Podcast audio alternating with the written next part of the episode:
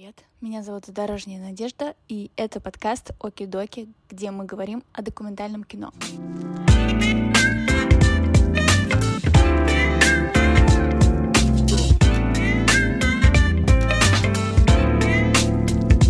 Это будет первый короткий выпуск о том, как снять свой первый документальный фильм и почему видеографы — идеальные люди для того, чтобы снимать документальное кино.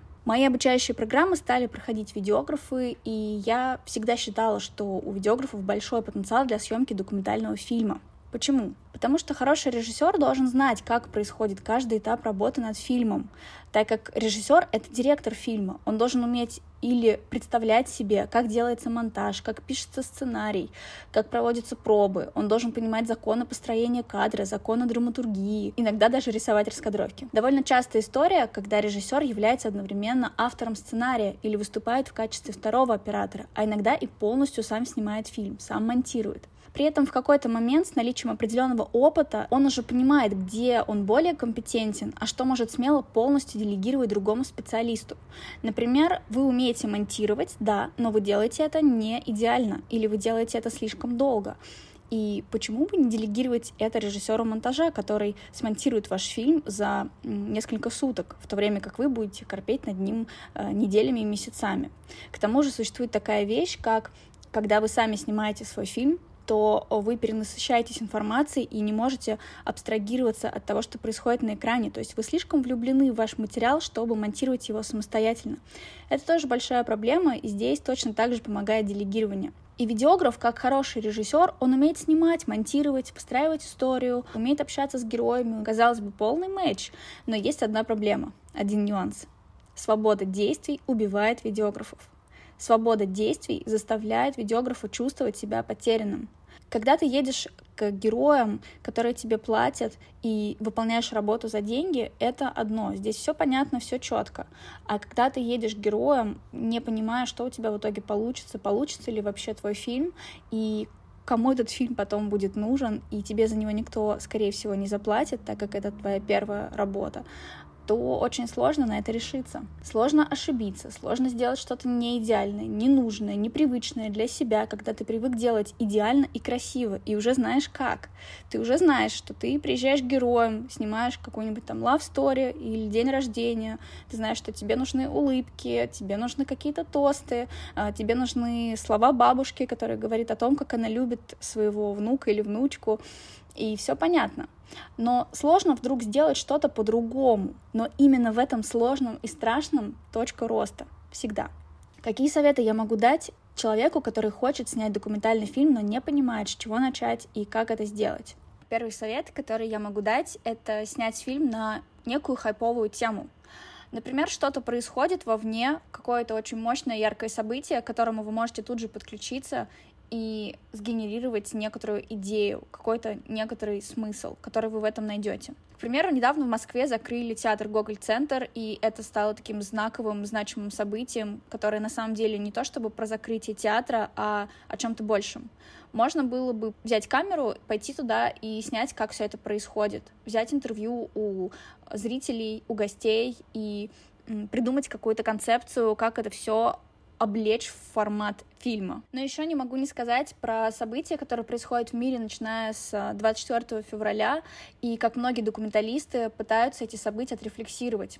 Я думаю, что в следующем году и еще через год появится большое количество фильмов, посвященных тому, что мы называем спецоперацией. Но помните о том, что вы снимаете этот фильм не для того, чтобы упасть куда-то вниз и потянуть за собой зрителя ваш фильм должен давать надежду на светлое будущее, даже если это кажется вам неуместным или невозможным, потому что о серьезных вещах всегда круче говорить через юмор.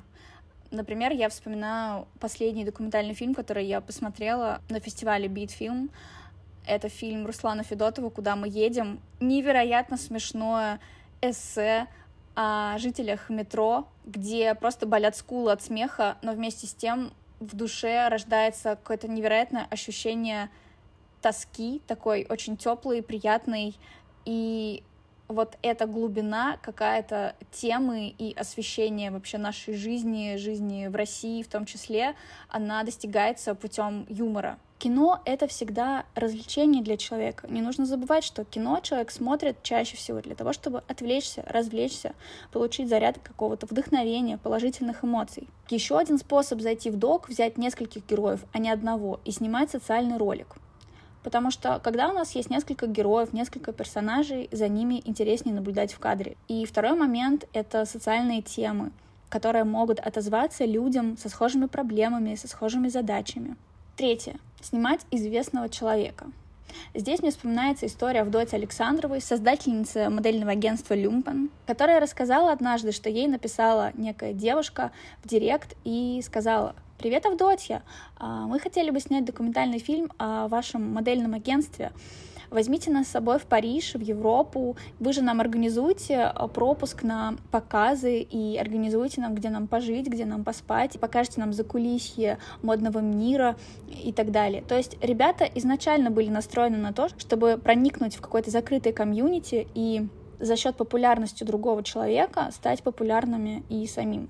Нет, это так не работает. Для начала вы должны быть заинтересованы в теме. Например, а, когда я снимала фильм «Это я, Машенька» про довольно известную московскую художницу Машу Винковскую, у меня не было задачи снимать именно известного человека и тоже стать известной благодаря тому, что я снимаю кого-то популярного, кого-то медийного. У меня была задача исследовать природу востребованного таланта, как стать популярным, как развить свой талант, как вообще обращаться со своим талантом так, чтобы тебя заметили. У меня была задача исследовать именно эту тему, и благодаря Маше я очень много в себе открыла, очень многое поняла. Я сняла этот сериал самостоятельно, используя iPhone и минимальное количество оборудования, сняла его за свой счет, и благодаря тому, что этот сериал увидели нужные люди, меня пригласили на съемочную площадку работать уже за гонорар и снимать за гонорар. Поэтому не бойтесь бросаться в этот омут с головой. Четвертое. Снять короткий метр или сериал. Когда вы начинаете работать в новом для вас жанре документального кино, не стремитесь снимать сразу полнометражный фильм. Это сложно. Тем более, если до этого вы работали с короткометражными 15-20-минутными видеографическими роликами. Короткий формат легче монтировать, в коротком формате легче выстраивать драматургию. Пятый совет. Не снимать, а разработать несколько тритментов на каждую идею и продвигать их на конкурсах и питчингах. Здесь я тоже приведу в пример свою историю с сериалом «Мамы», который вышел в итоге на стриминговой платформе «Старт» и сейчас доступен в том числе и на других платформах, таких как Wing, Иви и так далее. Я просто пошла снимать мам, которые были мне интересны на iPhone, и смонтировала небольшой драфт, то есть черновик будущего сериала, расписала весь концепт, всю идею и питчинговала этот проект продюсеру стриминговой платформы. Продюсер заинтересовался моим проектом, и в итоге он вышел вместе с финансированием платформы. Шестой совет. Снять кино о компании, знакомом бизнесмене.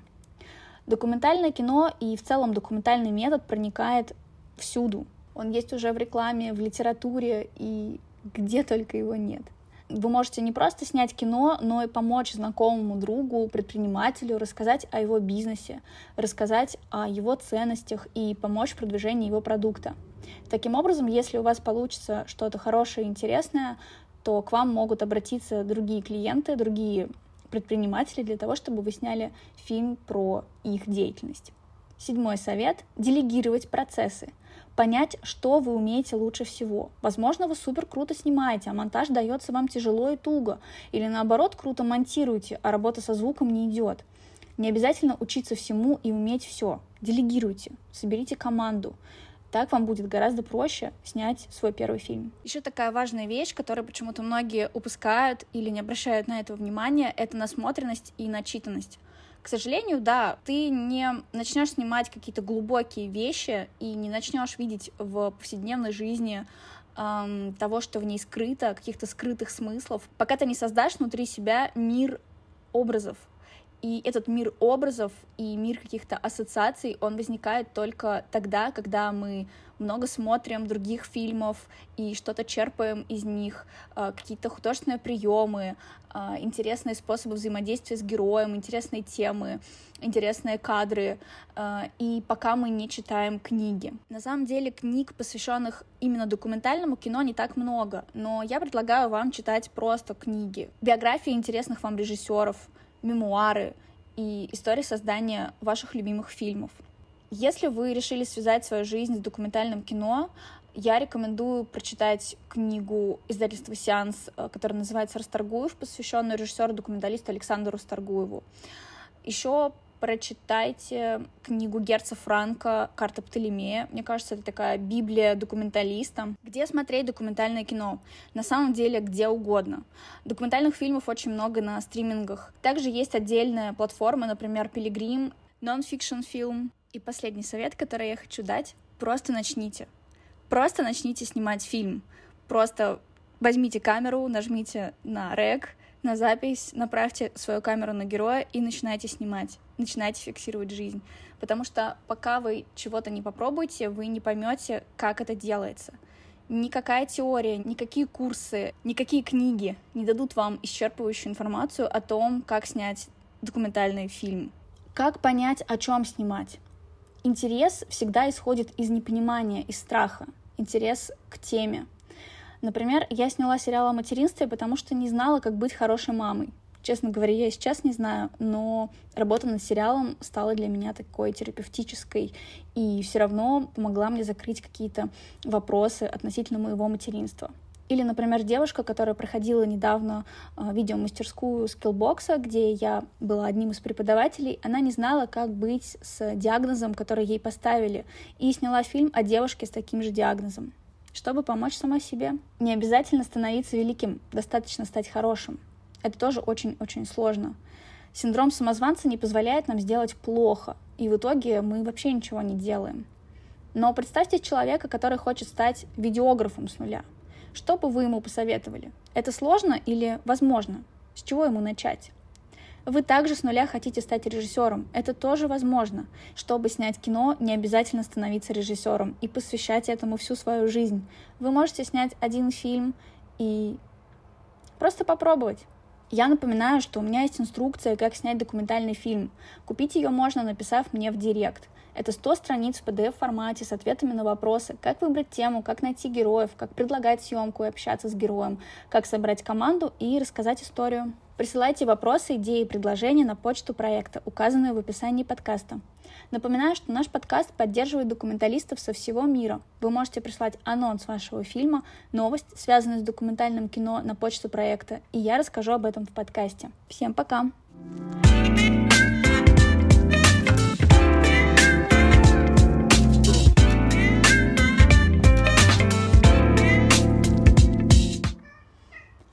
Шай, не шуми, пожалуйста, я записываю подкаст. Не мяукай.